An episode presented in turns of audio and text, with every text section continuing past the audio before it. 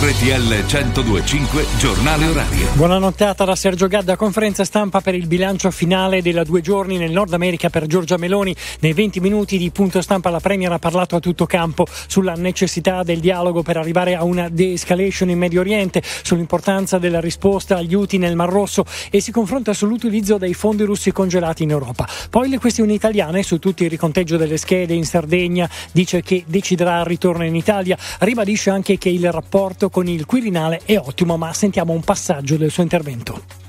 Io considero i moniti del Presidente della Repubblica, le parole del Presidente della Repubblica sempre molto, molto importanti.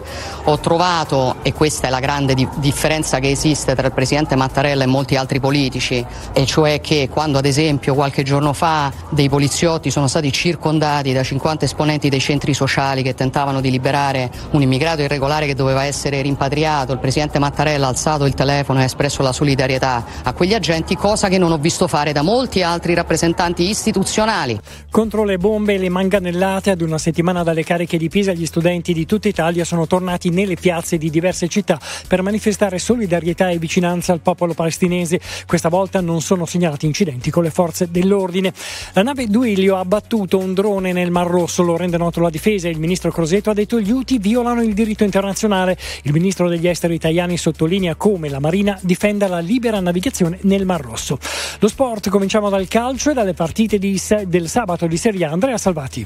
La nuova Roma di De Rossi sembra completamente un'altra squadra, quella apatica e violenta di Murigno. I giallorossi vanno a vincere 4-1 in trasferta sul campo del Monza e si avvicinano sempre più alla zona dell'Europa che conta, ovvero quella della Champions League.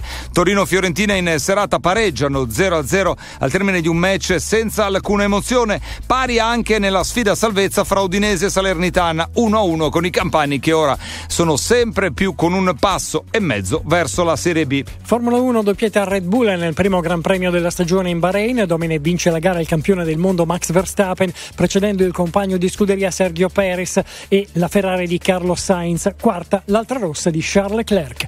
È tutto anche per questa edizione. Adesso linea d'autostrade per l'Italia per tutti gli ultimi aggiornamenti sul traffico. Via Radio. Buona nottata da Emiliano Recchia, si viaggia regolarmente su tutta la nostra rete da nord a sud. Per lavori notturni fino alle 6 sulla 7 Milano-Genova è chiuso il tratto compreso tra Genova-Bolzaneto e il bivio per la A10 in direzione Genova.